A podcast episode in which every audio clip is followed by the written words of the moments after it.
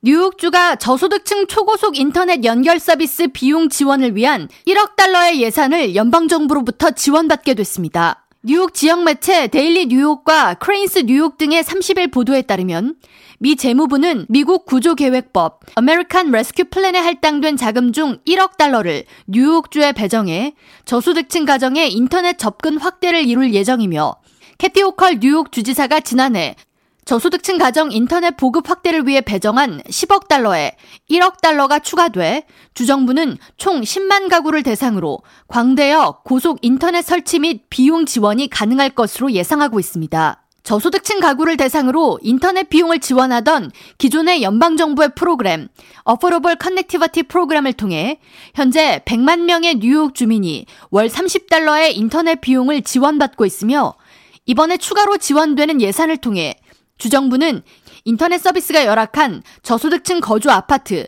그리고 주택가에 인프라를 설치하고 시설 업그레이드를 하는데 사용한다는 계획입니다. 이미 시행 중인 연방정부의 인터넷 비용 지원 혜택의 경우 연방 빈곤선의 200% 이하, 4인 가구 기준 연소득 5만 3천 달러 이하인 경우 월 30달러의 인터넷 비용을 지원받을 수 있으며 데스크탑이나 컴퓨터, 노트북이나 태블릿 PC 등을 구입할 때 최대 100달러까지 지원금을 받을 수 있습니다.